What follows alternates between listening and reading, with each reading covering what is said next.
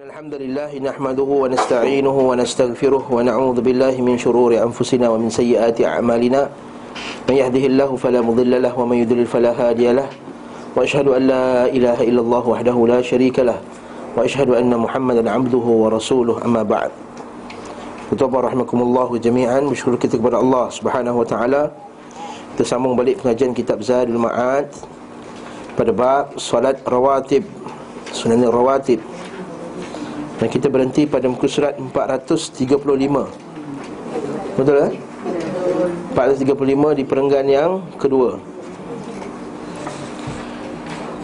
atau perenggan yang pertama lah, iaitu solat ini. Dan kita pada kuliah lepas kita bincangkan bahawa menurut hadis Ibnu Umar, solat rawatib itu ada berapa rakaat? Ada berapa rakaat? sepuluh rakaat. Itu dua sebelum subuh, dua sebelum Zuhur, dua selepas Zuhur, dua selepas Maghrib, dua selepas Isyak. Dan perbincangan kita juga pada minggu lepas sekitar berkenaan dengan empat rakaat sebelum Zuhur, yang di mana Ibnu Qayyim seolah mengatakan bahawa dua rakaat itu adalah rakaat, empat rakaat itu adalah empat rakaat berkenaan dengan tergelincirnya matahari. Maka dia katakan empat kemudian dua. Namun di sana juga ada hadis Nabi sallallahu alaihi wasallam yang diriwayatkan, kita akan jumpa bawah itu, Ummu Habibah, bahawa memang sabit juga daripada Ummu Habibah bahawa Nabi sallallahu alaihi wasallam mendirikan empat rakaat sebelum zuhur. Memang rawatib ya, maksudnya sunat qabliyah zuhur itu empat rakaat. Mari kita baca sini. Jadi perenggan yang ketiga itu Imam Muslim, betul tak? Maksudnya, meriwayatkan dalam sahihnya dari hadis Ummu Habibah, daripada Ummu Habibah. Siapa Ummu Habibah? Si Nabi sallallahu alaihi wasallam, bahawa ia berkata, aku mendengar Rasulullah sallallahu alaihi wasallam bersabda, barang siapa solat pada sehari semalam sebanyak dua belas rakaat, maka dibangunkan untuknya dengan sebab solat itu rumah di syurga. Hampir sama tak dengan hadis?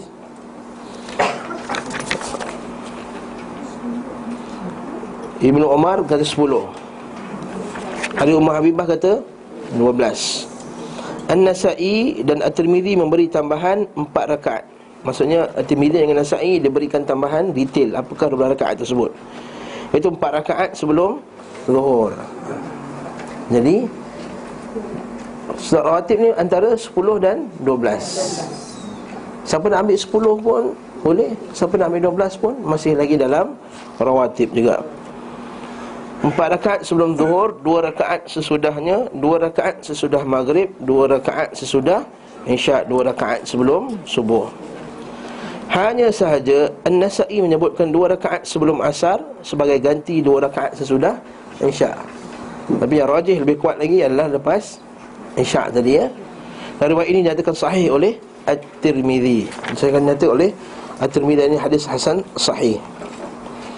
Ibn Majah menyebutkan dari Aisyah secara marfu' sampai kepada Nabi sallallahu alaihi wasallam, barang siapa konsisten, barang siapa konsisten mengerjakan dua rakaat salat sunat, maka Allah akan membangun untuknya rumah di syurga. Empat rakaat sebelum zuhur, dua rakaat sesudah zuhur, dua rakaat sesudah maghrib, dua rakaat sesudah isyak, dan dua rakaat sebelum subuh. Nampak dia menguatkan lagi hadis yang sebelum ni. Kemudian beliau menyebut pula dari hadis Abu Hurairah radhiyallahu anhu dari Nabi sallallahu alaihi wasallam, sama seperti itu, hanya saja dikatakan dua rakaat sebelum subuh, dua rakaat sebelum zuhur, dua rakaat sesudahnya, dua rakaat. Aku kira beliau mengira mengatakan sebelum asar. Nampak? Aku kira. Ha, ini kita kata at-tahri. Ini kita kata para ulama hadis ni dia berjaga-jaga dalam dia melafazkan. Kalau dia rasa dia sangka, dia akan kata aku sangka, aku rasa sebelum asar. Nampak tak? Maksudnya dia antara pasti dan tak pasti ya? Dua rakaat sesudah maghrib, dan aku kira beliau mengatakan dua rakaat sesudah isyak yang yang terakhir. Tafsiran ini kemungkinan berasal dari perkataan sebahagian perawi. Nampak? Jadi kita katakan ini adalah tafsiran sebahagian perawi. Maksudnya perawi itu dia bawakan hadis yang ada dua belas rakaat tadi, kemudian detail dia tu. Lepas tu perawi kata aku sangka, aku kira. Macam kita lah, katakanlah orang tanya, ustaz ada berapa rakaat sunat ratib? dua belas. Tapi saya pasti tak pasti. uh, Saya rasa yang dua belas rakaat, dua rakaat sebelum subuh. Saya rasa itu para perawi hadis. Mereka ni ada sikap berhati-hati. Yang kedua dia sikap amanah. Kalau kita macam confirm dah cakap, benda yang tak confirm macam Macam confirm. Lepas tu buat fitnah, tukar ha? Buat fitnah. Sibuk eh yang pegang anjing tu rupanya Wahabi yang buat. Apa benda ni? Ha, rupanya buat-buat dia yang buat. Hmm? Contohnya. Barakallahu fikum. Jadi kat sini tafsiran ini mungkin berasal dari perkataan sebahagian perawi yang disebutkan dalam hadis, kemungkinan pula berasal dari perkataan Nabi, wallahu a'lam. Ha, ini kata uh, Ibnu Qayyim. Adapun empat rakaat sebelum asar, tidak ada pun, tidak ada satu pun hadis sahih yang menerangkan beliau sallallahu alaihi wasallam mengerjakannya kecuali hadis Asim bin Damrah dari Ali. Ha. Maksudnya ada empat rakaat sebelum asar. Dan ini juga kalau kita buka kitab Syekh Umar Bazmul, itu Boga Yatul Mutatawwi Fi Salatul Tatawwa. Dan itu berkenaan dengan kumpulan solat-solat sunat Nabi sallallahu alaihi wasallam dan dijemahkan dah. Cantik buku tu. Kita pernah ajarkan buku tu kat sini dulu, satu masa dahulu, tiga tahun lepas. Disebut memang sabit dalam hadis bahawa adanya solat sunat qabliyah asar. Ada sunat qabliyah asar. Okey. Hadisnya apa? Sesungguhnya beliau sallallahu alaihi wasallam salat pada waktu siang sebanyak enam belas rakaat. Beliau salat apabila matahari di arah ini sama seperti keadaannya dari arah ini. Maksudnya apa? Tergelincir sebelah sini dan tergelincir sebelah sini. Hanya itulah, dua-dua sekali ha? Untuk salat zuhur sebanyak empat rakaat. Lalu beliau sallallahu alaihi wasallam salat sebelum zuhur empat rakaat, sesudah zuhur dua rakaat, dan sebelum asar empat rakaat. ha, Ada juga empat rakaat. Cuma kita katakan empat rakaat sebelum asar ni tak termasuk rawatib. Ni sunat biasa, sunat qabliyah biasa ha? Dalam fasal lain dikatakan apabila matahari tergelincir dari arah ini seperti keadaannya dari arah ini saat salat asar, maka beliau salat empat rakaat. Bila matahari tergelincir dari arah ini sebagaimana keadaan dari arah ini salat saat salat zuhur, maka beliau salat empat rakaat. Beliau sallallahu alaihi wasallam salat sebelum zuhur empat rakaat dan sesudahnya dua rakaat. Sebelum asar empat rakaat. Beliau memisahkan antara setiap dua rakaat dengan salam. Ini pada kuliah lepas ada orang tanya saya kan, ustaz kalau kuliah zuhur empat rakaat nak buat empat rakaat terus ke buat dua-dua? Kita katakan dua-dua berdasarkan hadis ini. Dan juga umumnya hadis Nabi sallallahu alaihi wasallam kata salatul lail wan nahar, solat siang dan malam itu dua rakaat, dua rakaat, dua rakaat, dua rakaat. Itu sunnah dalam mengerjakan solat, solat sunat. Ya. Aa, dan kata beliau memisahkan antara setiap dua rakaat dengan salam atas para malaikat yang didekatkan dan para pengikut mereka dari kaum mukminin dan muslimin. Aku Ibnu Qayyim, nampak kata Ibnu Qayyim, mendengar Syekhul Islam Ibn Taymiyah mengingkari hadis ini dan menolaknya. Beliau berkata ini adalah hadis maudhu', palsu. Sedangkan hadis ini sahih. Sedangkan hadis ini diterima juga ha? Sedangkan hadis ini diterima juga. Mari kita baca nota kaki lima tujuh enam tu. Hadis riwayat Ahmad, At-Tirmidhi, riwayatkan oleh Ibn Majah, kitab Iqamatus Salah, bab majaa fi siyami tatawwu' bin nahar. At-Tirmidhi berkata hadis hasan dan benarlah apa yang beliau katakan. Apa yang Imam Tirmidhi sebut tu benar. Beliau berkata pula Ishaq bin Rahawayh berkata sebaik-baik riwayat yang dinukil dari Nabi tentang salat tatawwu' sunat adalah hadis ini. lima tujuh enam. Mungkin Ibn Qayyim ya, dia pun ya, Ibn Taymiyah juga boleh tersilap dalam menghukum hadis, kan manusia biasa. Saya hebat Ibn Taymiyah rahimahullah, dia juga boleh tersilap. Kalau dia tersilap, apatah lagi ustaz biasa ni, lagilah beribu-ribu kesilapan. Betul-betul selamat. Kalau gini Syekh Al-Arnaud yang buat Al-Arnaud, yes, Syekh Al-Arnaud. Dan kalau kita buka Umar Bazmul pun, dia kata sahih. Apatah lagi ada hadis bawah tu, lima tujuh tujuh lagi sahih.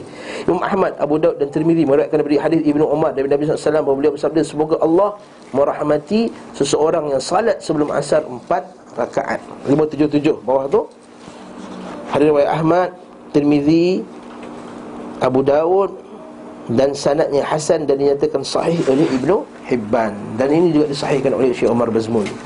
Syekh Umar Bazmul ni siapa? Anak murid Syekh Al-Bani rahimahullah.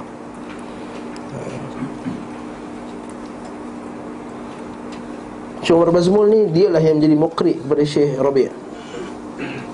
Dia dah Syekh hebat ha? Tapi bila time mulut kuliah, dia lah tukang baca kitab dalam Syekh kelas Syekh Rabi'. Lepas tu kita, walaupun dia dah doktor lah, Syekh dan doktor. Jadi apa salahnya kalau kita suruh doktor jadi penterjemah kepada oh, ustaz-ustaz, syekh-syekh besar ni hmm? Jadi apa jadi seterusnya, para ulama berbeza pendapat dalam menyikapi hadis ini. Ibnu Hibban menganggapnya sahih, sementara ahli hadis lainnya cenderung menilai cacat. Ibnu Abi Hatim berkata, aku mendengar ayahku berkata, aku bertanya kepada Abu Walid At-Tayalisi tentang hadis Muhammad bin Muslim bin Al-Muthanna dari ayahnya dari Ibnu Umar dari Nabi Muhammad sallallahu alaihi wasallam. Nampak ni para ulama salaf, salaf dahulu, dia tanya hadis dengan sanad-sanadnya sekali. Aku mendengar ayahku berkata, aku bertanya kepadanya Abu Walid At-Tayalisi tentang hadis Muhammad bin Muslim bin Al-Muthanna dari ayah dari Ibnu Umar dari Nabi sallallahu alaihi wasallam. Kalau kita ni hebat ulama hari dulu. Semoga Allah merahmati seorang yang salat sebelum asar empat rakaat. Maka beliau berkata, tinggalkanlah hadis ini. Aku berkata, sesungguhnya Abu Daud telah meriwayatkannya. Al-Walid berkata, Ibnu Umar telah berkata, aku menghafal dari Nabi sallallahu alaihi wasallam sepuluh rakaat pada sehari semalam. Sekiranya termasuk di antaranya nescaya beliau akan menyebutnya. Ha, nampak? Ini nampak sikap macam mana?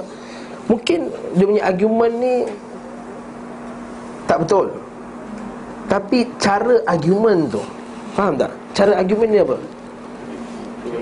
Dia pakai riwayat juga. Kalau kita nak argue something, kita pakai riwayat hadis. Sebab tu kita kata, bila seorang bawa hadis Nabi sallallahu alaihi wasallam, tak boleh seseorang nak lawan hadis tersebut, melainkan dia kena buat hadis juga.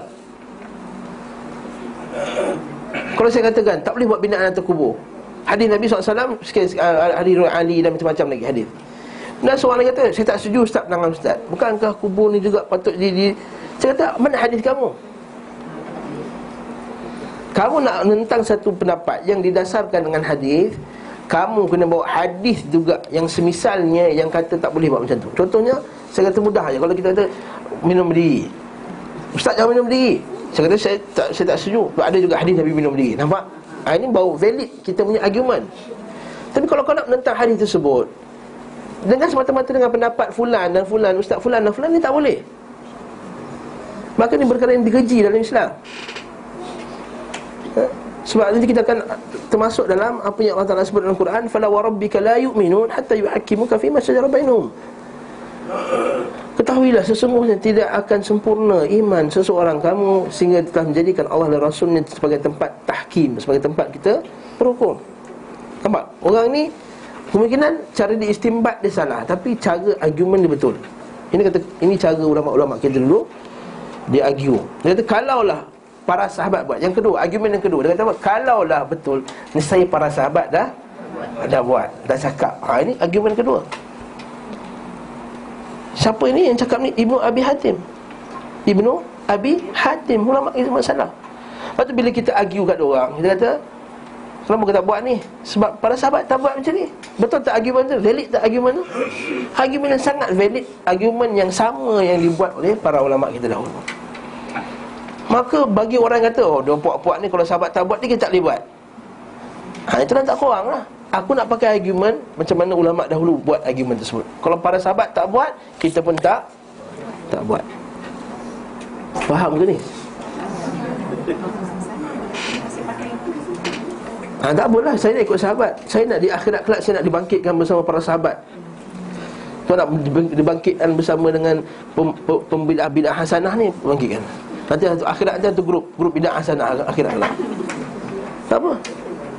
Sebab akhirat kelak kita akan yuhsyarun nas alam apa anta ma'aman tuhib, kamu akan bersama dengan siapa yang kamu cinta. Saya cinta sahabat, akan berkawan cinta dengan pembuat-pembuat bidah hasanah, tak apalah. Saya tak kata awak sesat. Dia kata nanti ada satu grup akhirat kelak, grup bidah hasanah. Apa ramai-ramai tu? Ha, ni lah grup bidah hasanah kat dunia dulu. Ha. Yang ni grup mana? Grup sahabat. Wallahu a'lam bissawab.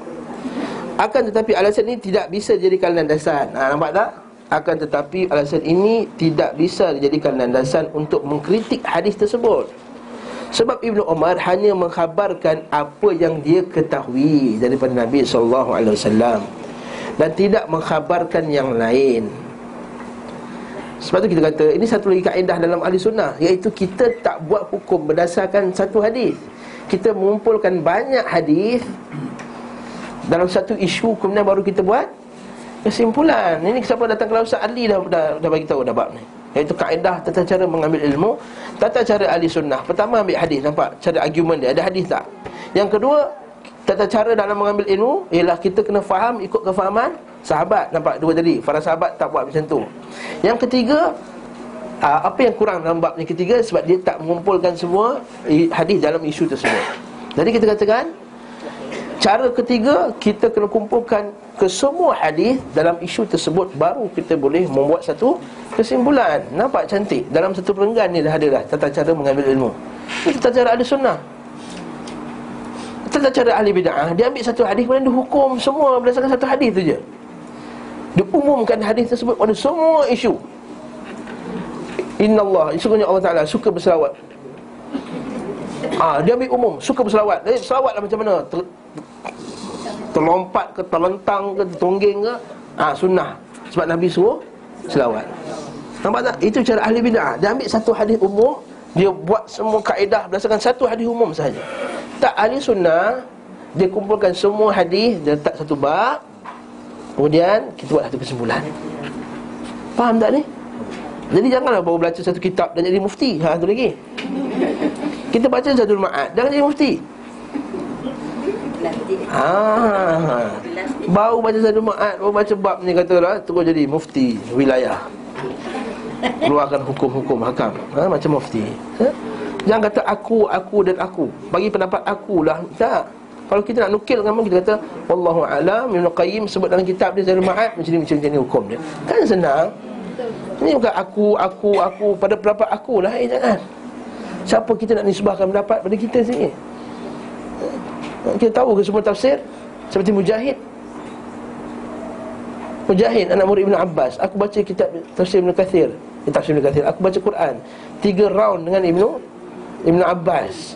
Dan aku berhenti pada setiap perkataan, dan aku tengok tafsirannya. Kita macam tu ke? Tak, kalau tak macam tu jangan jadi. Ha, kehebatan mufti yang hebat, mufti Al-Fisbuki. Hmm? Mengenai dua rakaat sebelum maghrib, okay, selesai tak masalah tu. Jadi ada empat rakaat. Cuma para ulama' tak masukkan di dalam ar-rawatib yang sepuluh tu ataupun yang dua belas tu. Jadi solat sunat yang digalakkan juga. Dua rakaat apa tadi? Saya sebut dua rakaat macam mana. Kalau dua rakaat maka dia ambil umum hadis. Tidaklah di antara azan dan iqamah itu padanya ada dua rakaat. Okey, tengok sini bawah ni. Mengenai dua rakaat sebelum maghrib, tak pernah dinukil bahawa beliau sallallahu alaihi wasallam mengerjakannya. Namun dinukil melalui jalur sahih bahawa beliau sallallahu alaihi wasallam menyetujui. Ha, ni kita kata sunnah fi'liyah tak ada, tapi sunnah taqririyah ada. Ingat tak? Sunnah fi'liyah tak ada. Sunnah fi'liyah maksud perbuatan Nabi sendiri, tapi Nabi mengikrarkan perbuatan tersebut. Maksud Nabi menyetujui. Ini dia panggil sunnah taqririyah. Ha? Ini panggil sunnah taqririyah. Ada sunnah, ada ada hadis al-qauli. Ada hadis ucapan, ada hadis perbuatan, ada hadis taqrir, iqrar. Maksudnya Nabi melihat dan Nabi menyetujui perbuatan tersebut dan Nabi tidak ingkar. Ha? Maksudnya itu sunnah taqririyah. Baru dah jadi sunnah. Mesti ada tiga ni. Kalau tak ada iqrar dari Nabi sallallahu alaihi wasallam, macam mana kamu nak declare dia sunnah? Kalau tak ada endorsement daripada Nabi sallallahu alaihi wasallam, macam mana nak jadi sunnah? Ha, itu banyak ahli sufi dan tasawuf bermimpi full sekian dan sekian, beramalkan sekian dan sekian. Kemudian kita katakan amalan tak dalam sunnah Nabi. Dia kata tak apa, Nabi tak Nabi tak halang, Nabi tak larang. Macam mana kamu tahu dia tak menjadi sunnah? Sunnah mesti jatuh pada tiga tadi. Sunnah fi'liyah, sunnah qauliyah, sunnah taqririyah. Nak masukkan tu kat mana? Nak kata dia sunnah? Hmm? Faham maksud saya ni? Faham tak? Isu dia saya, saya bawa. Faham ya? Maksudnya dia mimpi buat satu amalan. Ha, bertapa di gua Gunung Jerai selama empat puluh hari empat puluh malam. Hmm. Ha, dia iklan sekejap. Tak jumpa handphone. Ha, ni masalah. Biasa macam mak saya kat tu. Ha? Mana handphone ni? Buat beg tu macam-macam ada. Sunnah taqririyah. Jadi kita kata contohnya di mimpi pak dia kata bertapalah kamu di gua Gunung Jerai empat puluh hari empat puluh malam. Rasulullah suruh bertapa. Kita katakan ini bukan sunnah taqririyah, bukan sunnah fi'liyah, bukan sunnah qauliyah. Dia nak bertapa dalam gua, tak masuk dalam sunnah pun. Jadi bukan sunnah. Tapi dia kata tidak bagi seorang yang suluk. Ha, seorang yang untuk mencari Tuhannya perlu melalui proses suluk. Dia suluk mana ni? Tentang daripada mana? Ini bukan daripada sunnah Nabi sallallahu alaihi wasallam. Beliau sallallahu alaihi wasallam melihat mereka mengerjakannya namun tidak memerintahkan dan tidak pula melarang. Ha? Tidak memerintahkan dan tidak juga melarang. Macam wanita pergi ke masjid, Nabi tak perintahkan dan Nabi tak tak larang. Nabi tak perintahkan wanita pergi masjid, tapi Nabi juga tak tak larang. Dalam hadis sahihain dari Abdullah Al-Muzani daripada Nabi sallallahu alaihi wasallam bahawa beliau bersabda, solatlah kalian sebelum maghrib, solatlah kalian sebelum maghrib. Pada kali ketiga beliau bersabda, bagi siapa yang mahu, bagi siapa yang nak. Jadi siapa yang nak, solatlah. Tapi janganlah qamat cepat sangat. Satu lagi, mentang-mentang Nabi kata macam ni. Ada setengah-setengah surau di sebuah daerah di Kuala Lumpur ini, lepas azan dua tiga minit terus nak qamat. Ini juga tak sunnah. Azan untuk memberi, memberi orang peringatan tentang waktu solat dah masuk. Jadi beri di mereka masa untuk mempersiapkan diri, supaya mereka boleh berwuduk. Siapa buang yang besar, boleh buang yang besar. Siapa boleh makan, boleh habiskan makanan. Siapa ada urusan, boleh cepatkan habis. Tapi kalau dah azan terus iqamat, maka yang depan-depan lah tu, yang tua-tua yang depan, tak maaf sebutlah. Yang tua-tua semua dah pencen, jadi dia datang awal masjid. Yang muda-muda banyak urusan, anak lagi ambil anak sekolah apa semua, macam-macam urusan. Jadi mereka pasti kata lambat. Kalau tengok masjid, itu trend dia. Kita tengok masjid.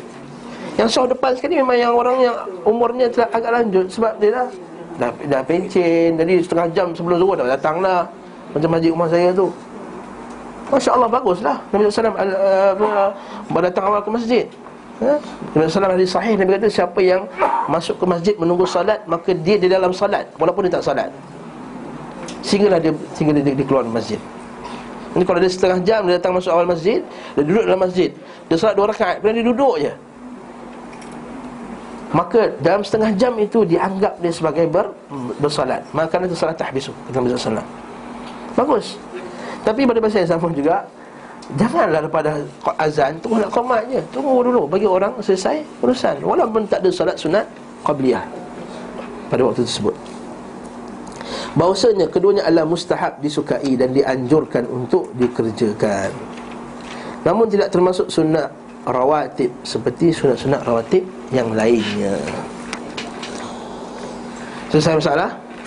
Jadi kesimpulannya sepuluh ataupun dua belas. Dan kalau nak buat empat sebelum asar pun boleh, nak buat dua sebelum maghrib pun boleh. Dua sebelum isyak ustaz macam mana? Dua sebelum isyak macam mana? Ini termasuk saya kata tadi, hadis umum, jadi tidak ada antara azan dan iqamah, tidak ada antara bainal adhanain salah.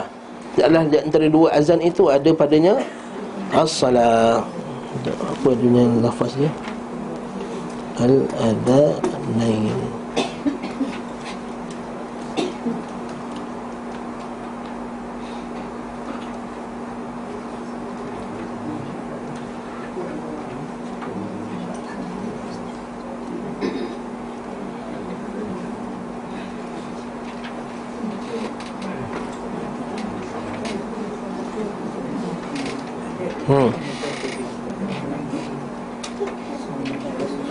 Contohnya hadis ini diriwayatkan oleh Ibn Hajar Al-Asqalani daripada Abi Musa iaitu kata, kata para sahabat, kata Abi Musa berkata, kanu ghairahum annahum kanu yuwadhibuna, wadhaba yuwadhibu, yuwadhibuna alaihima ayyus salah bainal adhanain.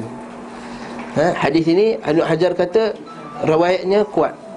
Afwan, eh, tolong tolong perlahankan handphone anda. Jadi hadis Ibnu Hajar ni kata apa? Daripada Abi Darda, daripada Ubay bin Ka'ab, daripada Sa'ad bin Waqqas, daripada Abdul Rahman bin Auf, daripada Abi Musa Al-Ash'ari. Maksudnya para sahabat semua ni. Dia kata apa? Para sahabat biasa melakukan setiap kali antara azan dan iqamah itu salat sunat. Atas dasar ini mazhab Syafi'i mengambil disunnahkan juga kita mendirikan dua rakaat selepas antara azan dan iqamah, walaupun tak termasuk dalam sunat rawatib. Faham tak? Ha, selesai masalah ni.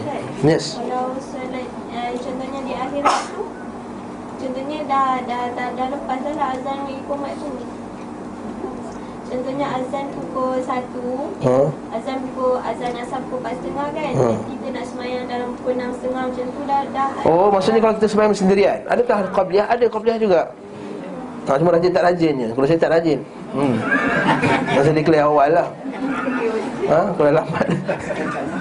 Kalau tak buat qabliyah. Tapi ayah saya orang tua biasanya, mak saya kadang-kadang walaupun lewat, dia buat qabliyah juga. Kalau dia sembahyang subuh enam setengah, enam setengah pun dia qabliyah juga. Boleh ya? Sebab dia antara azan dan iqamah. Azan dan iqamah. Kalau kita sembahyang kat rumah, dia iqamah belum? Mana ada kan? Kita iqamah sendiri. Jadi, belum iqamah lagi lah. Ha, solat, solat qabliyah. Itu kita, itu kita iqamah lah. Nampak tak? Faham? Jadi macam tu juga. Hatta Nabi sallallahu alaihi wasallam buat macam tu. Ha? Hatta Nabi sallallahu alaihi wasallam membuat macam tu. Kalau kita terlambat ke apa, kita azan dan kita iqamah sendiri-sendiri. Saya nak tanya pasal sunat tasbih. Kalau malam biasa dia dua-dua, tapi ada yang tempat saya belajar dia buat kalau siang empat sekaligus. Okey boleh tak? Wallahu a'lam. Wallahu a'lam. Dua-dua kan? Wallahu a'lam bis-shawab. Ha? Wallahu a'lam bis-shawab. Saya tak tahu. Saya tak dapat kepastian. Tapi kalau saya tanya saya, saya buat dua-dua lah. Ha, biasa dua-dua lah. Wallahu alam bisawab. Kena bawa dalil lah. Ha, kena bawakan dalil. Kalau ada, kita terima lah. Kalau tak ada, tak terima lah.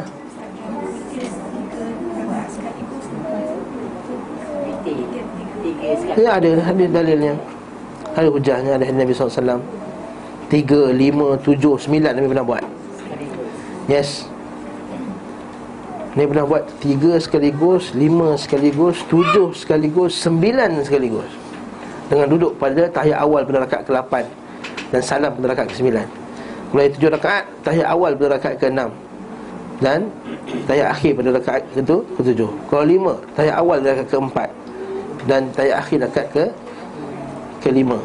Kalau tiga, tak ada tahiyat awal, terus je tahiyat akhir dan tak ada tahiyat awal. Ha, itu dalam kitab yang saya sebut tadi lah, kitab Syekh Umar Bazmul tu. Wallahu a'lam bis-shawab. Saya tak tahu, saya baca satu dua kitab je. Saya berdasarkan apa yang saya bagi tahulah. Ha, okey. Beliau sallallahu alaihi wasallam mengerjakan sebahagian besar solat sunat di rumahnya. Ini saya sebut pada kuliah lepas. Ha, ada Haji tanya eh, mana yang afdalnya? Kita kata yang afdal solat sunat di rumah. Jadi, kalau sunat ba'diyah tu patutnya kita balik rumah, kita sembahyang kat rumah. Contohnya ba'diyah Isyak. Sembahyang di di rumah. Ha, nak buat kerja lain nak, nak tengok cerita ramah pukul sembilan. Ha, tak sempat sekarang pukul sepuluh sekarang. Ha? Maka tak sempat. Ha, wallahu a'lam bissawab. Tapi kita kata sunnahnya di rumah. Syekh Uthaimin rahimahullah pernah pernah dia dia dia komen kepada ada orang yang beralasan kata ustaz, kata syekh, kalau kat rumah dah malas nak buat. Ha, saya kata dia kata patutnya kamu dekat rumah lah kamu kena berusaha kan. Nabi sallallahu alaihi wasallam kata dalam hadis yang sahih, la taj'alu buyutakum qubura. Jangan jadikan rumah kamu seperti kubur. Jadi tidak dibaca padanya Al-Quran dan tidak didirikan salat. Nampak? Yang kedua kata Syekh Abdul As-Sabil dalam kitab tersebut kata dalam syarah Zadul Ma'ad, dia kata ini adalah sunnah yang patut kita ajar pada anak-anak kita. Sebab kita orang lelaki dah pergi masjid dah. Maka dia balik rumah dia sembahyang sunat. Dia tak perlu tak perlu direct terus sembahyang kira-kira lepas sunat. Bila-bila lepas Isyak tu boleh juga. Lama-lama ba'diyah selepas Isyak. Seeloknya sebelum uh, waktu habisnya waktu ittirari, waktu yang waktu yang uh, afdal. Waktu afdal isyak mazhab Syafi'i ialah waktu setengah setengah malam. Ha, mazhab lain mengatakan bahawa waktu setengah malam isyak dah habis dah. Dan ulama hadis, sebagai ulama hadis, Syekh Al-Bani rahimahullah memandang ambil pendapat tersebut, iaitu isyak tu hanya setengah malam. Lepas setengah malam isyak dah habis. Berdasarkan hadis Sahih Bukhari dan lain-lain, iaitu malaikat datang kan sehingga pada setengah malam dan tidur dalam waktu isyak. Dan mazhab Syafi'i mengatakan waktu isyak tu hingga subuh. Ha, tu ada kawan kita kadang-kadang, ustaz, kalau saya bangun lepas isyak pukul empat saya tahajud terus boleh tak? Ha, baguslah kamu tahajud tu, tapi isyak pukul empat je tak bagus. Ha, okey. Jadi saya isyak pukul empat. Eh, isyak kamu pukul empat, tahajud kamu bagus, tapi isyak pukul empat tak bagus. Jadi kita kena cakap macam tu. Ha, melewatkan solat. Jadi definisi setengah malam. Setengah malam. Kira setengah lah. Kalau isyak malam masuk waktu bila? Isyak tu waktu malam. Maghrib ke isyak? Kita biasa cakap pukul dua belas malam. Tak tak semestinya dua belas. Tak semestinya dua belas malam. Tapi setengah malam lah.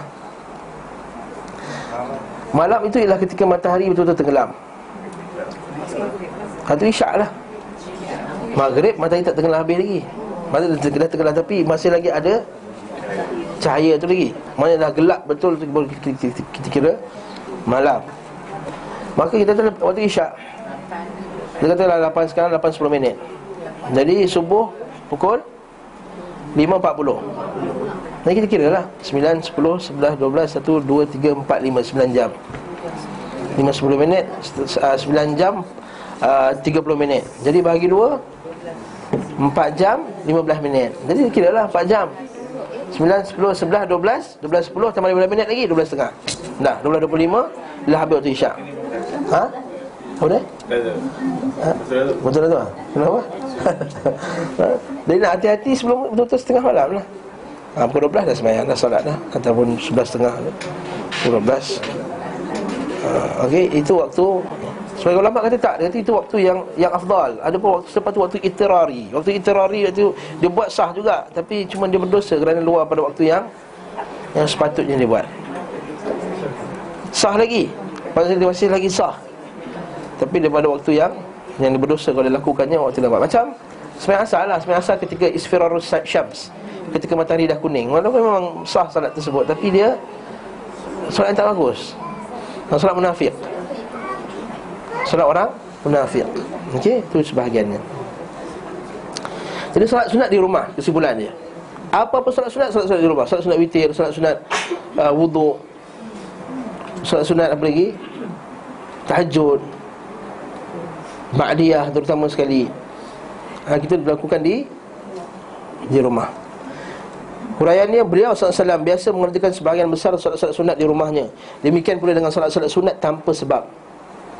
Ha, solat sunat tanpa sebab, terutama sekali solat sunat maghrib. Nampak? Di mana tak pernah dinukil bahawa beliau sallallahu alaihi wasallam mengerjakan di masjid. Kemungkinan zaman Nabi kuliah tu bukan lepas maghrib kot. Kemungkinan pada zaman Nabi tak biasa buat kuliah lepas maghrib. Jangan sebab rumah Nabi sebelah lah satu. Satu sebab rumah Nabi sebelah. Yang kedua mungkin tak ada kuliah lepas maghrib. Jadi Nabi buat dekat dekat rumah. Para sahabat buat kuliah biasa waktu bila? Pagi, lepas asar. Ha, contohnya. Tapi kita kata itu masalah, itu tak ada nas padanya menetapkan waktu bila nak cek buat kuliah. Bahkan Abu Hurairah juga sabit daripadanya, dia buat kuliah lepas lepas isyak. Yang waktu Nabi kata makruh untuk kita ha, berkata-kata, ber, ber, beromong-omong, ha, berbual-bual, mengobrol-ngobrol selepas isyak. Ha. Ha, itu tak tak digalakkan. Namun untuk untuk membincang masalah fiqah, masalah agama, mesyuarat, atau untuk masalah yang ada masalah padanya, dibenarkan. Berdasarkan hadis Sahih Bukhari, as-sahr ba'da al-isya, itu dibenarkan. Nabi sallallahu alaihi wasallam pernah mengajar pada hadis Ummu Habibah. Ha, Nabi sallallahu alaihi wasallam pernah sebut hadis kan, wailul lil arab min syarrin min syarrin qad iqtarab, celaka bagi orang Arab, sesungguhnya telah dekatlah baginya kejahatan. Ha, iaitu faqad futihal, ha, telah terbuka bagi Ya'juj dan Ma'juj itu macam ni. Ha, seperti ini. Ha? Kali kata isteri Nabi, adakah maksudnya tak ada kebaikan seperti Rasulullah? Yes. Dia kata tak ada orang baik pada zaman Rasulullah. Ada orang baik tapi kejahatan itu banyak sangat dan baik itu terlampau sedikit. Itu ada Sahih Bukhari. Dalil bahawa Nabi ajar hadis itu lepas Isyak. Dalil bahawa lepas Isyak boleh boleh mengajar juga. uh, Itu hadis Sahih Bukhari.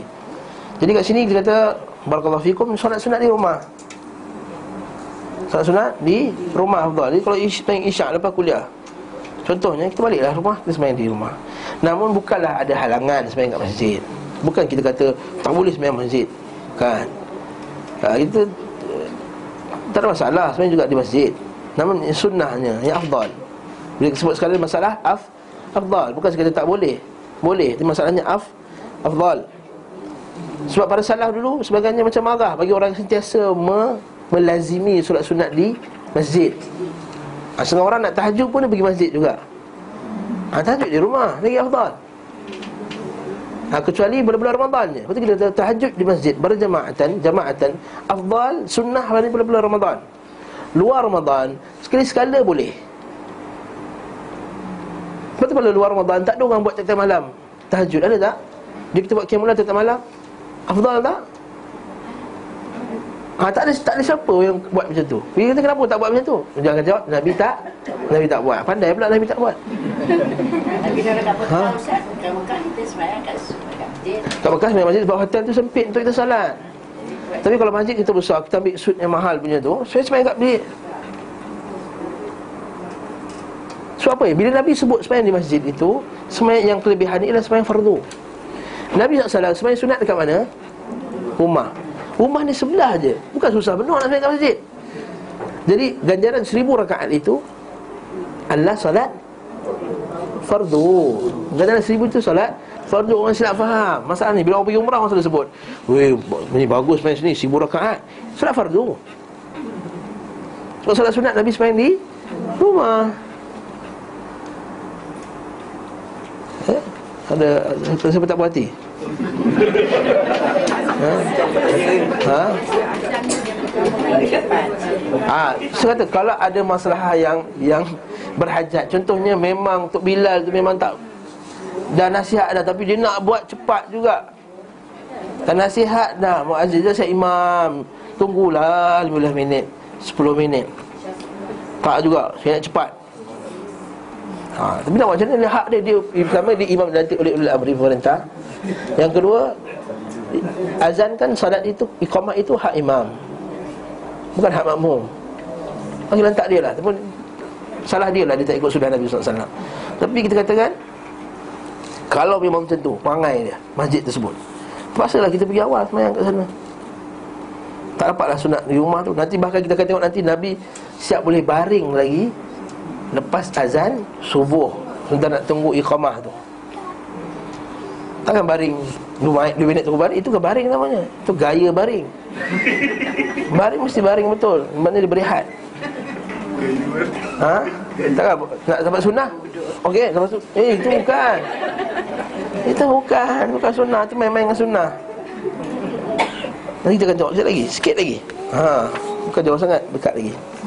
Imam Ahmad berkata dalam hadis riwayat Ahmad bin Hanbal, Imam Ahmad berkata dalam riwayat Hanbal, sunnah adalah seseorang mengerjakan dua rakaat sesudah maghrib di rumahnya. Demikian diriwayatkan oleh dari beliau sallallahu alaihi wasallam dan para sahabatnya. Sa'ib berkata, semuanya aku melihat manusia pada zaman Umar bin Al-Khattab, setelah selesai solat maghrib, maka mereka pulang semuanya hingga tidak tersisa pun seorang di masjid. Ha. Seakan mereka tidak mengerjakan solat sunat selepas sudah maghrib hingga kembali kepada keluarga masing-masing. Demikian kutipan perkataan Imam Ahmad. Apabila seorang solat di luar rakaat di masjid, apakah hal itu telah mencukupi, mencukupi baginya dan dianggap sebagai solat sunat sesudah maghrib? Dalam hal itu, hal ini terjadi perbezaan pandangan daripada beliau Imam Ahmad.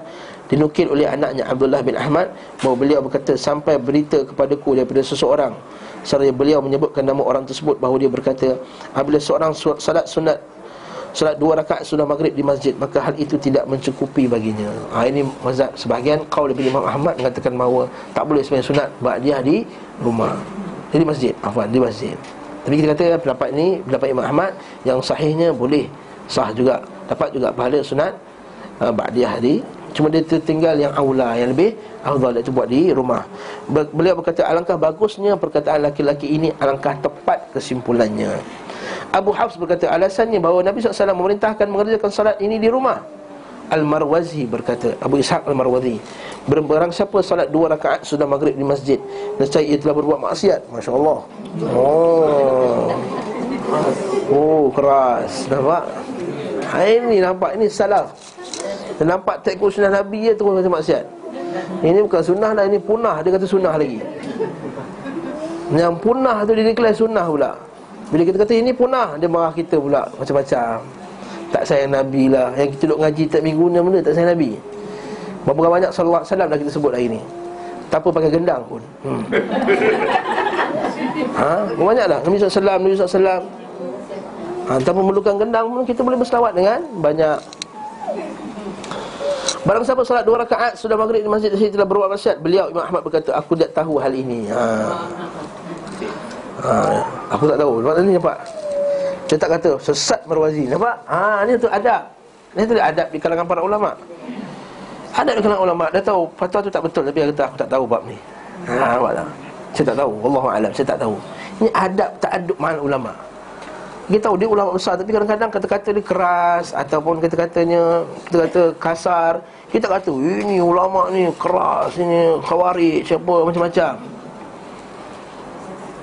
Ini jalur keras, salafi jalur keras. Ini kurang adab, kurang adab bersama ulama. Engkau siapa nak kata dia tu jalur keras? Dia tu ulama hadis dan dianggap sebagai muhaddis di negeri tersebut. Kau sedap-sedap dia ceramah dekat Malaysia ni, kau kata dia tu khawarij, kau kata dia jalur keras, kau kata dia fulan dan fulan memegang bendera khawarij di Malaysia. La haula wala quwwata di, di Saudi. La haula wala quwwata illa billah. Ha, jangan senang-senang. Doktor di Universiti Malaysia ni apalah sangat dengan masyaikh-masyaikh di sana yang menghafal ribuan ratusan hadis, yang faham nama-nama rijal. Ha, itu tak ada kena mengena antara hidup dan mati sesebutnya. Hmm? Ha? Aku tak tahu hal ini, nampak? Aku tak tahu. Aku berkata kepada dia daripada Abu Thawr, berkata dia berkata aku berbuat dia berbuat maksiat. Mazhab Abu Thawr. Ini mazhab yang hilang juga, mazhab Abu Thawr. Mazhab ni banyak, bukan empat je. Mazhab ada banyak pada zaman salaf dahulu. Banyak banyak ulama kan. Cuma sebagiannya tak ada, tak cukup anak murid. Tak tersebar, anak murid tak rajin tulis kitab. Anak murid tak sebarkan. Kalau zaman sekarang lah orang ada mesti dah tersebar di YouTube dia orang. Ha, saya pasti tersebar di YouTube dah. Ha, kalau dia berada zaman zaman moden ini. Dia berbuat maksiat. Beliau berkata barangkali beliau berpegang kepada sabda Nabi sallallahu alaihi wasallam, kerjakanlah di rumah-rumah kamu. Nampak barangkali, nampak adab lagi masya-Allah. Adab lagi Imam Ahmad cover lagi Abu Thawr punya pendapat. Nampak? Barangkali. Barangkali beliau mengatakan. Abu Hafs berkata alasannya apabila seorang solat fardu di rumah dan meninggalkan masjid, nescaya mencukupi baginya. Demikian juga halnya dengan solat sunat. Alasan dia kata apa? Kalau orang tu solat fardu kat rumah, sah tak solat dia? Ha, kan? Alasannya apabila seorang fardu di rumah dan meninggalkan masjid, solatnya sah. Begitu juga sebaliknya. Begitu juga sebaliknya. Solat sunat patutnya buat dekat rumah tapi dia buat dekat masjid. Maka sah tak? Sah lah. Ha, itu part.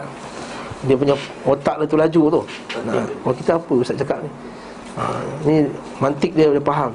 Kalau ini boleh macam ni, maka ini pun boleh. Itu zain fardu. Yang lebih afdal buat dekat masjid. Yang berdosa kalau buat dekat rumah tanpa uzur. Ha, tapi ada faham kalau solat sunat lebihlah dibenarkan sebegitu. Sekian kata Amla, akan tapi bukan ini alasan Imam Ahmad berpendapat seperti itu. Bahkan menurutnya solat-solat sunat tidak dipersyaratkan baginya tempat tertentu dan tidak pula jamaah. Ha. Solat sunat yang Nabi tak buat jamaah, tak payah nak buat jamaah. Lepas tu ada tak orang buat sunat qabliyah berjamaah? Saya tanya sekarang, ada tak orang buat sunat qabliyah berjamaah? Kenapa orang tak buat? Kalau Nabi tak buat, pandai. Ha. Pandai. Pandai bagi jawapan. Jadi lepas ni kalau kita nak kena ke orang tu, kita kata Mam, kenapa buat benda ni? Nabi tak buat ni. Eh, Nabi tak buat seperti ni, tak seperti ni, kita tak boleh buat. Lepas dia azan, kita Mam, just main jemaah, qabliyah suruh. Imam jadi imam saya. Dapat dua puluh tujuh kali ganda. Saja je kena ganda. Sedangkan dua puluh tujuh kita tahu solat fardu. Saja je kena ganda. dua puluh tujuh kali ganda. Bukan Nabi sallallahu alaihi wasallam kata solat seorang bersama dengan seorang lebih disukai daripada solat bersama seorang kan? Solat seorang lelaki bersama dua orang lebih disukai daripada solat dua orang. Solat seorang bersama tiga orang lelaki lebih disukai daripada solat tiga orang. Ha, bagi imam tu hadis lagi. Ha, mesti jam. Nak bagi alasan apa nak buat? Ha, nak cakap tak, Nabi tak buat kan, dia dah bagi tahu alasan tadi. Mesti dia kata Nabi tak buat benda ni. Alhamdulillah, imam dah sependapat dengan saya bahawa Nabi tak Nabi tak buat. Alhamdulillah ya rabbil alamin. Solat hajat laisa minas sunnah. Berjamaah laisa minas sunnah. Ha, itu declare awal. Terus terang, ni home stadium, home ground. Kita boleh declare. Kalau kat masjid saya pusing-pusing lagi. Ha, ni kat, kat sini Ustaz Taklim saya katakan, saksikanlah wahai tuan-tuan dan puan-puan sekalian, bahawa solat sunat, solat hajat berjamaah tidak di dalam, bukan daripada sunnah Nabi sallallahu alaihi wasallam. Full stop. Seorang itu kita kata masih lagi ada ruang lagi pembincangan di kalangan ulama. Contohnya kita ada haji, kita ada sesuatu, kita buat dua rakaat solat. Kata Nabi sallallahu alaihi wasallam, ada hadis Nabi sallallahu alaihi wasallam, Nabi sallallahu alaihi wasallam bila datang suatu urusan, maka Nabi akan sujud dua, dua, akan rukuk dengan dua rakaat. Maksudnya akan solat dua rakaat. Bila ada urusan, kata Abu Hurairah radhiyallahu anhu, datang berita bahawa abangnya telah meninggal. Daripada naik uh, Bilal ke Abu Hurairah, salah seorang lah antara Bilal atau Abu Hurairah, dia naik kenderaan, lepas dia dengar berita abang dia meninggal, terus turun dan solat dua rakaat. Bila ada urusan, ialah kita nak mengadu. Siapa mengadu kepada Allah? Kita solat dua rakaat. Tapi tak dinamakan solat hajat dengan rakaat pertama baca kuliah tiga kali, baca Allah tiga kali, lepas tu pada rakaat terakhir sujud lama sikit dan niat something-something. Itulah Islam dan sunnah. Yang lebih pelik lagi, semayang berjemaah tapi niat niat tak berjemaah. Apa benda ni? Semayang berjemaah tapi semayang masing-masing tapi ikut imam. Berjemaah ikut imam. Ni saya pernah lalu benda ni. Niat masing-masing tapi ikut imam. La haula wala quwwata illa billah. Nak semayang apa ni? Gabungan, jamak. Antara jam semayang jamaah dengan semayang ifrad. Ah, ha, semayang seorang. La haula wala quwwata illa billah. Tak ada sunnah Nabi sallallahu alaihi wasallam. Nabi dah ada perang Badar, Nabi pernah pergi perang Tabuk, Nabi pernah pergi perang Hunain, Nabi pernah mengalami apa apa tu? Embargo daripada orang uh, musyrikin. Pernah ada perang Ahzab, sepuluh ribu orang nak serang Madinah. Tak pernah jom kita kumpul kat Padang Besar kita buat sembahyang hajat. Tak pernah lalu kalau Nabi sallallahu alaihi wasallam. Yang Nabi buat ialah qunut nazilah contohnya. Kalau Nabi musibah serangan musuh dan lain-lain. Ini qunut nazilah kita buat, solat hajat beramai-ramai yang kita buat. Ha, itu kita masalah musibah, musibah. Kau nak menang. Kau nak menang perangan, tak boleh menang dengan sunnah Nabi sallallahu alaihi wasallam. Apa dia nak periksa? Tak biasa nak periksa sekolah. Ha, kenapa time periksa sekolah? Solat hajat penuh penuh sekolah tu, melempar-lempar kereta, terparking tak boleh. Masjid Ishaq kosong. Mintalah hajat sembahyang Ishaq. Mintalah hajat anda ketika sembahyang. So, kalau saya lah jadi cikgu, saya kata kita buat hajat beramai-ramai. Masa bila? Solat Ishaq berjemaah kat masjid. Itu je. Lagilah berjemaah bersama dengan imam. Solat fardu lagi. Mata qaraba ilayya 'abdun bi abi mimma aftaratuhu alayh. Tak ada seorang hamba mendekatkan diri kepadaku dengan benda yang paling aku suka daripada solat fardu. Kan solat fardu solat yang paling power sekali. Sehingga para sahabat ada ada ada orang Badui jumpa Rasulullah, aku nak sembahyang lima, solat lima waktu je, aku tak nak tambah apa-apa. Nabi kata dia ahli, dia ahli syurga. Dia ahli syurga kalau dia benar. Kalau dia buat solat lima waktu dan dia jaga betul-betul dan dia khusyuk jaga dan jaga perkara-perkara tersebut, maka dia akan masuk syurga. Ha, ini kata apa? Kata kata tu ustaz. Dari Terengganu. Ustaz Ustaz Ustaz Isa Deraman tu kan. Ha, bagus ustaz tu. Kita tengok, tengok YouTube ni. Dia kata apa? Orang Malaysia bila nak buat sembahyang apa hajat, maka ramailah berpusu-pusulah orang pergi buat pergi sembahyang hajat. Nak pergi periksa. Tapi jemaah masjid tinggalkan. Mana ni meninggalkan yang sepatutnya buat kat masjid dan pergi cari yang ni. Ini sama juga macam main tarawih dan lain lah. Main tarawih penuh melimpah. Main fardu tak ada orang. Main tarawih tu tak boleh lagi. Masih sabit daripada hadis dalil Quran dan sunnah ada. Nabi ni sering hajat berjemaah tak ada dalam sunnah Nabi sallallahu alaihi wasallam. Syekh Al-Bani kata ada, tapi berjemaah itu masih lagi dipertiadakan, tak ada dalam sunnah Nabi sallallahu alaihi wasallam. Tak percaya tanya Ustaz Ali. Jadi Ustaz Ali bantai pula. hmm?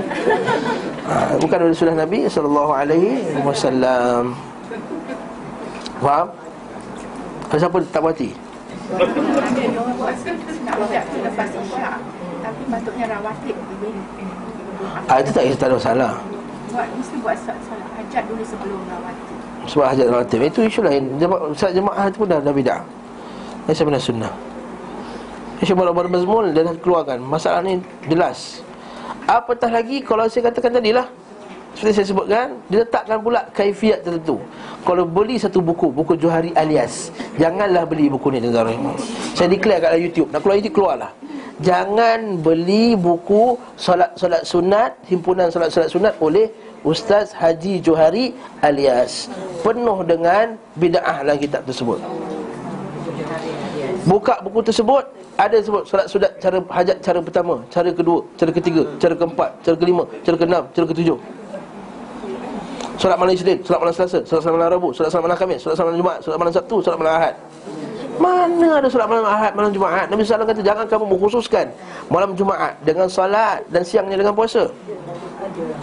Nabi larang mengkhususkan malam Jumaat dengan suatu solat tertentu. Maka macam mana buku tersebut kata ada solat sunat malam Jumaat, siap bagi kaifiat lagi dan bacaan-bacaan ni pula. Kamu tak tahu dari mana ni? Kau buat syariat yang baru ke? Nak buat solat sunat, buatlah umum. Umum solat sunat boleh. Tapi dia katakan ini solat sunat malam Jumaat dengan kaifiat yang tertentu, dengan bacaan yang tertentu, maka ni bid'ah yang mungkar. Mungkar. Ustaz takkan solat pun mungkar. Mungkar sebab kamu telah buat syariat yang baru, bukannya mungkar pada solat tersebut. Kalau dah buat, kau dah buat, bertaubatlah kepada Allah Subhanahu Wa Taala. Ya buat tu. Ya buat. Wah, wah, bertengah semangat ni putus tim eh.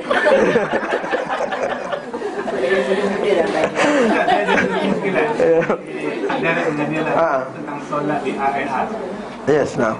Jadi ada orang sedang solat. Uh-uh. Kita nak solat jemaah uh, asar dan jemaah uh, hmm. Jadi boleh ke kita berimamkan orang yang sedang solat? Kita tak tahu pun dia solat apa. Okey, kalau kita nak buat solat qasar, tak boleh kita niat qasar dan kita tak tahu orang tu sembahyang apa. Sebab kita nak qasar. Tapi kalau kita tahu dia sembahyang tamam contohnya, maka kita kena sembahyang tamam, tak ada qasar. Kalau imam sembahyang tamam, kita kena sembahyang tamam. Faham? Tak boleh kita sembahyang qasar, tak boleh. Sebab saya ada pengalaman. Ha. Satu Arab ni tegur saya. Ha. Tak ikut tu. Saya katalah saya sembahyang makan solat. Boleh kata dia.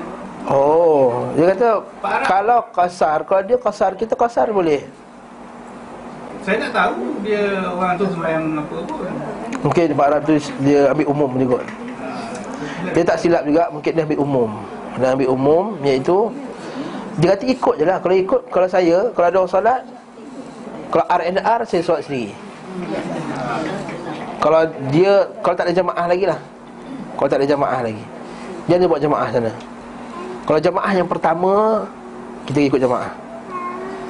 Jemaah-jemaah yang lain, kat sini berlakunya khilaf di kalangan ulama, adakah kita boleh ikut jemaah yang, yang dah sedia ada, atau kita buat jemaah yang lain? Kalau kita ragu tak boleh buat jemaah yang lain, kita sebenarnya seorang-seorang untuk qasar. Tapi kalau kita tahu dia jemaah dan dia sembahyang tamam, maka kita ikut jemaah tersebut. Afdal berjemaah. Afdal berjemaah. Kita nak tamam, tapi yang sedang melakukan tu kasar. Kasar, ah, itu like no problem. Boleh? Yes. Kasar dia tak boleh ikut imam tamam. Walaupun Ustaz Rasul dia ambil pendapat boleh juga. Kita tak boleh sebenarnya. Dia sembahyang tamam, tapi kita masuk lepas uh, tahiyat awal dia. Lepas tu kita sembahyang kasar dua rakaat je. Ha. Tak boleh. Syekh bin Basrah rahimahullahu taala dan Imam Syafi'i, kalau kita ikut imam sembahyang tamam, kita kena sembahyang tamam walaupun masuk pada rakaat terakhir, walaupun dapat satu rakaat. Ya, saya berbeza dalam masalah ni dengan Ustaz Rasul Dari. Ustaz Rasul Dari kata boleh. Dia kalau uh, dia sempurna kita tamam, eh dia dia solat sempurna kita qasar, boleh juga ikut. Saya tak Jumhur ulama' kata tak boleh. Kalau tamam, kena tamam. Tapi kalau dia kasar, kita tamam, boleh. Sabit dalam hadis Nabi sallallahu alaihi wasallam. Yang penting kita tak boleh kurang rakaat daripada imam, kecuali satu keadaan saja. Apa dia? Ha, Syekh Syawal. Oh, bukan perang. Iaitu kalau kita nak sembahyang maghrib, imam sembahyang isyak. Ha. Kita nak sembahyang maghrib, imam tengah sembahyang isyak. Takkan nak sembahyang maghrib empat rakaat. Jadi apa yang kita buat? Syekh Uthaymin rahimahullah ta'ala dan syarah Bulughul Maram, dia kata kita pada rakaat ketiga tu kita stay. Jangan bagi salam dulu, duduk je sampai tunggu imam salam, kita pun kita salam sama dengan imam. Jamak lah Ustaz, jamak mana boleh. Eh jamak lah, cerita jamak lah ni. Memang lah. Oh puan, cerita jamak puan. Ha, memang lah mana boleh. Macam mana boleh berbeza waktu pula eh. Dia uh, sebab Imamul Haramain sebagai mazhab Syafi'i kata buat isyak dulu, bukan buat maghrib. Namun yang afdal kita ikut turutan dia. Sebab tak sabit daripada Nabi sallallahu alaihi wasallam, Nabi sembahyang terbalik. Nabi sembahyang ikut turutan, kecuali sembahyang qada, qada yang kita sebut itu. Nabi akan ikut turutan.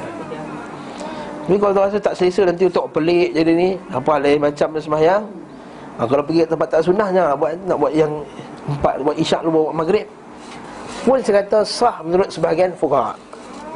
Sah menurut sebahagian fuqaha. Ini masalah yang yang tak ada dalil yang jelas dalam masalah tersebut. Namun yang afdal, yang sabitnya adalah ikut turutan yang datang padanya nas, ikut tu turutan. Nabi pernah sembahyang zuhur, asar, maghrib, isyak sekali dalam perang. Nabi ikut turutan. Nabi tak kata Nabi sembahyang isyak dulu baru sembahyang Nabi bagi sembahyang yang lain-lain. Nampak tak? Kalau Nabi sembahyang zuhur, asar, maghrib, isyak pada waktu isyak tersebut, Nabi tak sembahyang isyak dulu. Nabi sembahyang zuhur, asar, maghrib, isyak.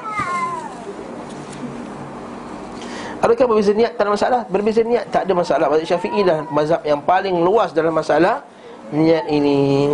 Contohnya kita masuk masjid, orang tengah tahu dia sembahyang sunat qabliyah atau sunat, sunat ba'diyah. Dia sunat ba'diyah, sembahyang zuhur ba'diyah. Kita nak sembahyang zuhur qasar, maka kita tepuk je lah dia. Tak masalah, sebab dia dua rakaat, kita pun dua rakaat, tak masalah.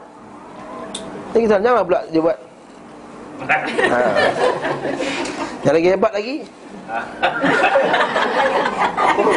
sembahyang sunat.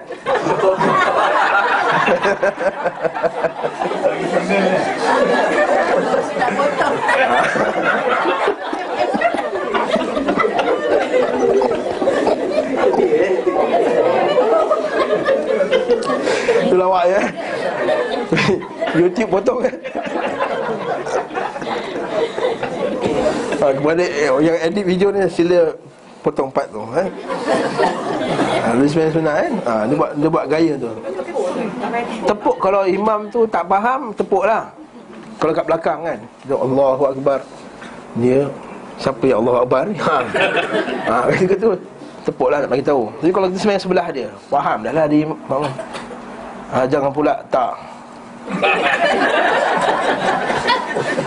Jangan, saya tak nak jadi imam. Tak kena, tak kena baca kuat lah tu. Dia tak hafal surah. Ha. Kalau tak hafal surah, baca Fatihah je. Kalau asyik, Allah pun tak lepas juga. Jangan lari, ada setengah tu lari. Ada setengah tu buat tak faham. Ha, dia dah sebelah dah Allahu akbar. Dia buat tak faham, buat diam. Ha, ni soalan ni pernah datang kat saya. Ustaz, boleh tak kalau saya buat-buat tak tahu je? Sebab saya takut jadi imam. Biasanya perempuan yang kena. Ha, perempuan perlu jemaah kat sebenarnya, tapi senang tak faham masalah ni. Dia tak jemaah. Perempuan jemaah jadi orang dah takut nak kena baca surah kuat. Ha, jadi bila takut dia buat tak tahu, dia buat diam je. Orang sebelah pun ikut lah. Ha, tak apalah, semoga yang sebelah tu dapat pahala, yang dapat berjamaah. Adakah orang macam Ustaz cakapkan sekali orang jemaah datang ikut dia kerja, dia belum jadi, dia bukan dia jadi imam, tapi masa tu dia dah jadi imam dia. Automatik dia jadi imam dia. Macam bila kita dah Allahu Akbar, dia, kita ikut dia lah. Yang, yang pertama tu. Yes, automatik jadi imam lah. Jadi imam. Yes. Dia kena niat tak dapat. Memang dia dah jadi imam, dia niat tak niat dia kena jadi imam juga. Dia bukan kalau saya, saya berniat saya tak nak juga jadi imam kan. Tak boleh.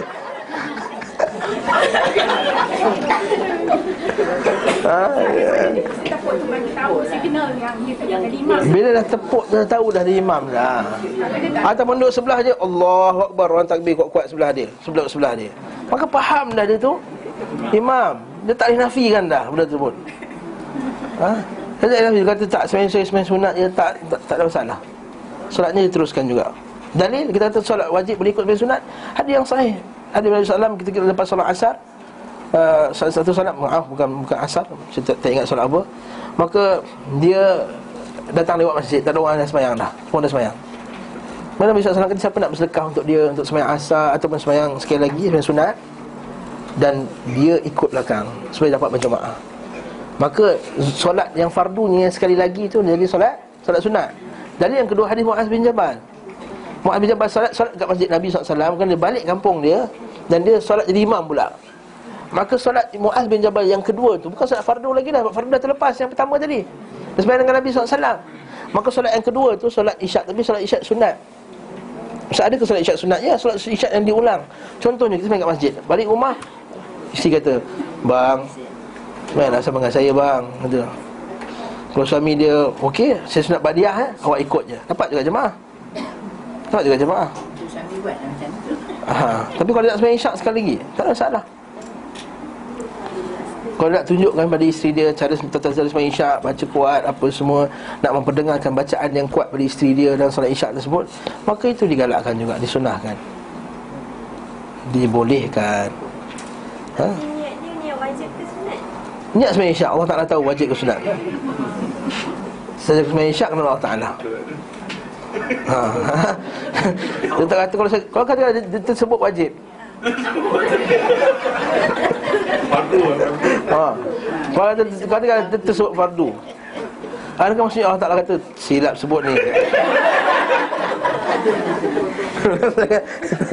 Niat dia. Walaupun disebut fardu sekalipun. Ha, walaupun usolli fardhu. Ha, fardhu. Isyak dia sebut kuat-kuat fardu tu.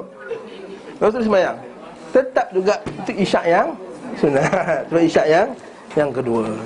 Maaf lah, hari ni melawak banyak sikit. Kata apalah, kuliah lawak lah ni. Isyak ini terbalik pula. Katalah kita dah sembahyang, isteri dah sembahyang, okay. Dia husband balik, ha? Dia tak sembahyang. Boleh tak? Boleh. Boleh. Yang rajin tak hari ni yang? Rajin bang. Jom sembahyang isyak abang sekali lagi, abang nak jemaah, abang tak sembahyang isyak lagi. Ah ha, itu lagi kena buat empat rakaat. Kena kena follow seratus peratus sebab dia makmum. Mana boleh kata saya sembahyang sunat abang, abang sembahyang dua rakaat abang dia, abang sembahyang empat, tak boleh. Sebab makmum kena ikut imam yang tamam. Itu hadis daripada Ibnu Abbas, riwayat Ibnu Abbas kata tu, Ibnu Abbas kata kami bila imam sembahyang tamam maka kami pun sembahyang tamam. Ini kata Ibnu Abbas. Betul kalau kita pergi ke Mekah, walaupun kita duduk dekat Mekah katakan Madinah dua hari je. Itu masih lagi dalam dalam ruang musafir kan, dua hari saja. Tapi kita kita pergi masjid Nabawi, kita sembahyang rakaat empat juga. Sebab kita ikut imam yang tamam. Tapi katakanlah kita pergi pergi jalan tempat-tempat lain, tak sempat sembahyang kat masjid, maka kita sembahyang qasar. Apa masalahnya? Jelas tak? Fiqah ni jelas. Macam jelasnya isteri dah solat di rumah sendirian. Yes. Yes. Jadi dia nak solat tamam. Boleh ke isteri yang sudah solat? Boleh. Boleh saya sebut tadi. Jadi dia double lah. Double lah. Tapi isyak yang kedua tu isyak yang sunat. Isyak yang kira sebagai sunat lah. Isyak yang sunat lah, tak wajib dah. Wajib yang pertama tadi. Kira sebagai sunat lah. Wajib yang pertama tadi. Ini berdasarkan hadis Nabi sallallahu alaihi wasallam juga. Berdasarkan ketika satu hadis, ketika ada dua orang lelaki yang musafir masuk masjid. Okey, tenang semua. Ha? Dua orang lelaki yang musafir masuk masjid. Dan imam dah iqamah. Bi imam pula. Bilal dah iqamah, muazzin dah iqamah. Maka dia tak sembahyang dua orang lelaki ni. Habis dia solat, Nabi kata, apa yang menghalang kamu daripada kamu solat bersama jemaah tadi? Dia kata, kami dah solat ketika musafir tadi. Maka Nabi kata, jangan lakukan. Kalau kamu masuk masjid, orang sedang semayang berjemaah, kamu solat juga berjemaah. Jadi berapa kali dia semayang? Dua kali. Lelaki perempuan sama. Lelaki perempuan pun sama. Haa, perempuan pun sama. Haa, tak boleh kata relax-relax, tak nak berjemaah juga. Lelaki perempuan bersama. Betul, dia kata bila masuk masjid, bila masuk waktu semayang bersama dengan jemaah. Hmm, semayang bersama al-jemaah. Sama sekali lagi, sehubungan dengan solat sunat maghrib terdapat dua sunnah. Pertama, an, antara solat sunat maghrib dan solat maghrib tidak boleh dipisahkan oleh perkataan. ha, Maksud ini pula, eh? ini sunnah yang disebut. Imam Ahmad rahimahullah berkata dalam riwayat Al-Maimuni dan Al-Marwazi, disukai agar seseorang tidak berbicara sebelum mengerjakan solat sunat sebelum maghrib hingga ia mengerjakannya. Maksudnya lepas azan terus semayang, jangan cakap. Al-Hasan bin Muhammad berkata, aku melihat Ahmad apabila memberi salam dari salat maghrib, beliau berdiri tanpa berbicara, dan beliau tidak salat di masjid hingga masuk ke rumahnya. Sementara Abu Hafs berkata, alasannya Allah berkata, Makhul bahawa Rasulullah bersabda, barang siapa salat dua rakaat sebelum maghrib sebelum berbicara, maka salatnya diangkat ke Illiyin. Tapi kita baca apa nota kaki bawah tu. Disebut Al-Munziri dan kita At-Tarib, At-Tarib, Kitabus Salah, At-Tarib, At-Tarib fi salat baina maghrib wal isya, dari Makhul bila menisbah kepada Nabi sallallahu alaihi wasallam bahawa beliau bersabda, barang siapa salat setelah maghrib sebelum berbicara sebanyak dua rakaat setelah eh dan lain empat rakaat, maka salatnya diangkat ke Illiyin. Illiyin para tempat yang tinggi. Beliau berkata hadis disebut oleh Ar-Razin, namun aku tidak melihatnya pada kitab sumber dan sanadnya munqati', terputus. Dengan demikian bersambung antara solat sunat dengan solat fardu. Sekian kutipan pernyataan beliau. Sunnah yang kedua, tidak dikerjakan di rumah. Tadi saya sebutlah. Diriwayatkan daripada An-Nasai, Abu Daud At-Tirmidhi, daripada Ka'ab bin Ujrah bahawa Nabi sallallahu alaihi wasallam mendatangi masjid Bani Abu Abdul Ashhal. Beliau bukan Ashhal eh? Ashhal. Beliau solat maghrib mengimami mereka. Ketika selesai solat, beliau sallallahu alaihi wasallam melihat mereka mengerjakan solat sunat sudah maghrib. Nabi nampak diorang ni semayang dekat masjid sunat. Maka beliau bersabda, ini adalah solat di rumah-rumah. Haa, ini solat kat rumah. Ibn Majah mengutip dari hadis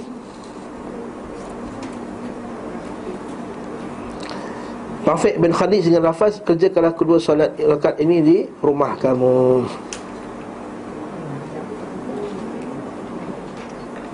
Okay. Maksudnya bahawa petunjuk Nabi sallallahu alaihi wasallam adalah mengerjakan kebanyakan dari solat-solat sunnah di rumahnya, sebagaimana disebutkan oleh kitab sahih daripada Ibnu Umar, aku menghafal dari Rasulullah sallallahu alaihi wasallam sepuluh rakaat, dua rakaat sebelum zuhur, dua rakaat sudah ni, dua rakaat sebelum sudah maghrib, dua rakaat sebelum isyak, dan dua rakaat sebelum subuh. Nampak, dua rakaat sudah maghrib di rumahnya, dua rakaat sudah isyak di rumahnya. Dalam sahih Muslim daripada Nabi sallallahu alaihi wasallam, dari Aisyah radhiyallahu anha, dia berkata, biasanya Nabi sallallahu alaihi wasallam solat di rumahku empat rakaat sebelum zuhur. Kemudian beliau keluar dan solat mengimami manusia, solat fardu. Kemudian masuk balik ke rumah solat dua rakaat. Dan beliau sallallahu alaihi wasallam solat maghrib mengimami manusia. Beliau masuk dan solat dua rakaat. Masuk ke rumah balik solat dua rakaat. Ba'di Aisyah. Beliau solat isyak mengimami manusia, main masjid pula. Kemudian masuk balik rumah sembahyang pula Ba'di Aisyah. Cantik hadis ni, hadis Bukhari, jelas. Riwayat Muslim. Tapi kalau tak praktikal, Ustaz, kita nak duduk di masjid daripada maghrib sampai isyak. Ha, yelah, sekali kalau lah boleh kita buat macam tu. Ini kalau kita dekat rumah, tak ada urusan. Kalau kita duduk hotel satu kilometer jauh, pergi umrah contohnya, maka tak praktikal nak patah balik, patah balik, patah balik. Jadi kita kata ini sekiranya rumah-rumah anda dekat, yang tak ada urusan, yang boleh lakukan di rumah, buatlah di rumah. Itu yang afdal. Bukan sekadar tak boleh. Dia sebut tadi kan, bukan tak boleh, sekadar ini yang afdal. Begitu juga dinukil daripada beliau sallallahu alaihi wasallam tentang salat sunat subuh. Sungguhnya beliau sallallahu alaihi wasallam mengerjakan dua rakaat tersebut di rumahnya, sebagaimana yang dikatakan oleh Hafsah. Riwayat Bukhari dan Muslim. Bawah tu dari Hafsah, dari bawah Rasulullah sallallahu alaihi wasallam, apabila muazin selesai mengumandangkan azan untuk solat subuh dan tampaklah subuh, maka beliau solat dua rakaat yang ringkas sebelum solat ditegakkan. Nampak Nabi buat dekat rumah qabla subuh. Dalam Sahihain Bukhari dan Muslim, dari Ibnu Umar bahawa beliau sallallahu alaihi wasallam biasa solat dua rakaat setelah Jumaat di rumahnya. Ha, buat dia Jumaat pun di rumah. Pembahasan tentang salat sunat sebelum dan sesudah Jumaat akan diulas ketika menyebutkan petunjuk beliau tentang salat Jumaat. Nanti kita akan tengok. ha, Itu ada orang tanya kan, salat sunat qabliah Jumaat itu, insya-Allah pada huraiannya pada salat Jumaat nanti. Hari di atas selaras dengan sabda Nabi sallallahu alaihi wasallam, wahai sekalian manusia, salatlah di rumah-rumah kamu. Sesungguhnya seutama-utama salat bagi seorang adalah salat di rumahnya, kecuali salat fardu. Termasuk petunjuk beliau sallallahu alaihi wasallam adalah mengerjakan salat-salat rawatib dan sunnah lainnya di rumahnya, kecuali kerana suatu sebab yang menghalanginya. Ya, ada sebab lah, ada kuliah, jauh, nak balik rumah, tak sempat. Kalau balik rumah, isyak dah masuk. Contohnya, dia semayang dekat, dekat kata dia balik kerja, dia kerja kat Kelang, duduk kat rumah kat K L. Lepas semayang maghrib, dia semayang dekat masjid. Dia tahu kalau dia balik rumah, isyak dah masuk, maka dia semayang lah kat masjid tadi. Sebelum petunjuk beliau sallallahu alaihi wasallam mengatakan salat fardu di masjid, kecuali ada faktor-faktor tertentu yang menghalanginya, seperti safar, sakit, atau hal-hal lain yang menghalanginya untuk datang ke masjid. Sikit lagi lah, Nabi sallallahu alaihi wasallam tidak mengerjakan salat sunat saat safar, kecuali dua rakaat sebelum sempurna salat sunat witir. Maka Nabi sallallahu alaihi wasallam bila dia musafir, dia tak buat sunat rawatib, ialah sembahyang qasar. Kalau qasar tu dirawatibkan, apa gunanya? Qasarkan, baik sembahyang penuh je. Haa, betul tak? Kalau sembahyang qasar tu dirawatib, baik penuhkan je sembahyang fardu. Sebab fardu tu lebih afdal daripada sembahyang sunat. Perhatian dan keseriusan beliau sallallahu alaihi wasallam terhadap solat sunat subuh lebih serius dibanding dengan solat sunat lainnya. Oleh kerana itu, Nabi sallallahu alaihi wasallam tidak pernah meninggalkan solat sunat ini bersama solat witir, baik saat mukim maupun safar. Lepas tu mazhab Hanafi kata wajib solat sunat witir. Imam Ahmad kata siapa berterusan meninggalkan solat sunat witir tak boleh jadi saksi. Ha, mazhab Syafi'i dia agak longgar sikit masalah ni.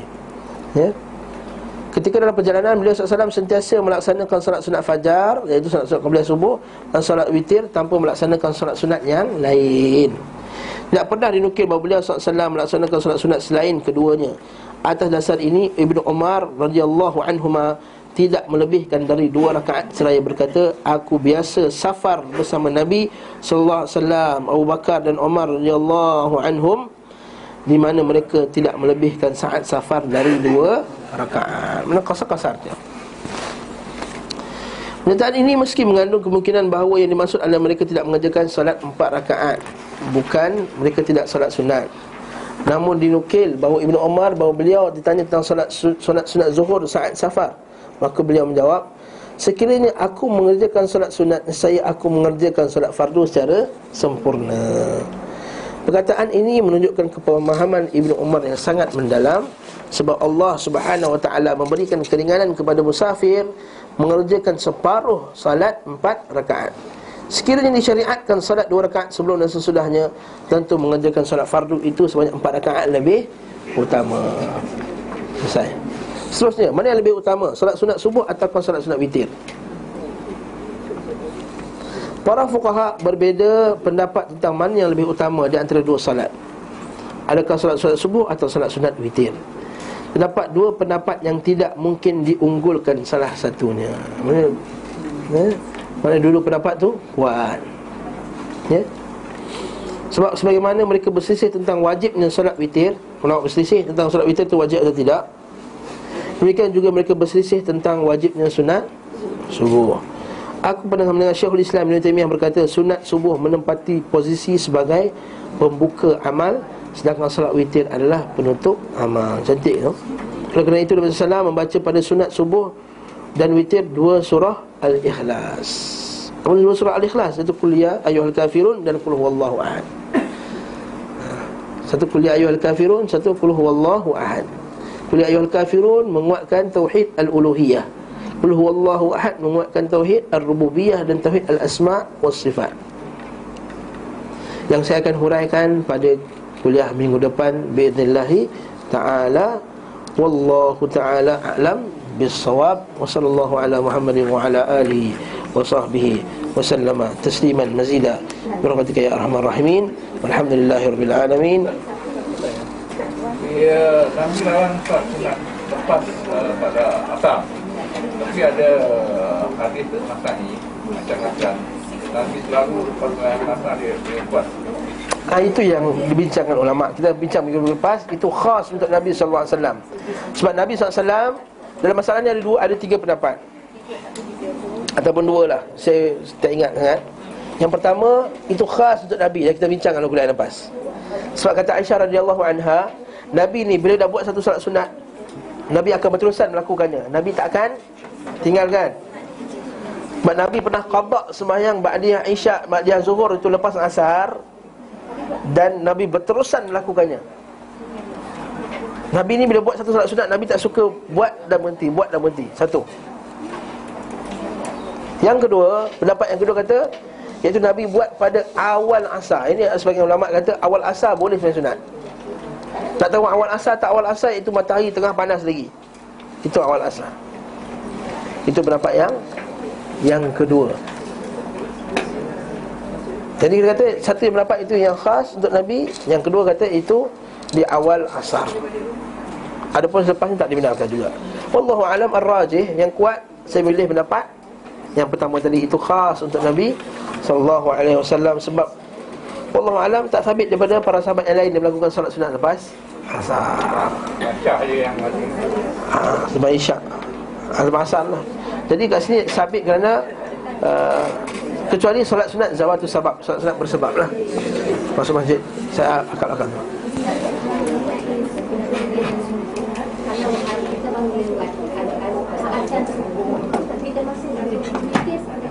Kalau dapat solat rakaat, dapat satu rakaat, maka dapatlah witir. Kalau tak dapat, tak dapat witir tersebut. Maka bagi salam terus, dah habis dah untuk witir. Ha? Kalau dapat satu rakaat, okey, dapat satu rakaat, maka dapat witir, teruskan saja. Kalau tak dapat, baru start Allahu Akbar, Allah dengan azan dah. Bagi salam terus. Assalamualaikum warahmatullahi wabarakatuh. Warahmatullahi. Habis, selesai. Solat witir juga yang mewajibkan solat witir bagi pencerahan. Sebab Nabi sallallahu alaihi wasallam tidak pernah meninggalkannya. Dan Nabi kata, Nabi wasiat kepada para sahabat, jangan kamu tinggalkan tiga perkara, antaranya ialah solat witir. Sebab itulah Imam Mazhab Abu Hanifah memandang bahawa benda tu wajib, sebab Nabi tak pernah tinggalkan. Ha, jadi kalau dipegang pendapat itu, maka ada enam solat dalam satu hari lah. Ha, itu dia yang kita kata. Banyak lagi solat yang wajib. Solat sunat tahiyatul masjid pun wajib sebagai para ulama. Jadi yang Nabi kata lima kali sehari semalam itu, iaitu yang sehari semalam dilakukan. Sehari semalam dilakukan. Yang pusingan dia lima, lima waktu sehari semalam. Adapun kerana ada bersebab, ha? Witir, uh, witir sebagai penutup kan, dan tahiyatul masjid. Apa lagi? Solat, kalau dia nazar, nazar solat wajib. Maka betul kita wajib tu. Antara hujah mazhab Syafi'i itu lah dia. Macam Haji yang sebut tu, itulah hujah mazhab Syafi'i. Kalau kita kata witir tu wajib, maka kita dah kata enam waktu solat. Hujah ni telah di di di argue balik, ditolak balik oleh ulama-ulama yang kata wajib tadi. Dia kata kalau wajib, banyak lagi yang wajib. Tatul masjid wajib. Uh, solat nazar wajib. Jadi kamu dah kata solat wajib tu ada enam. Jadi dia kata jawab balik lah, solat yang sehari se- semalam. Wallahu ta'ala alam bisawab. Kita dah buat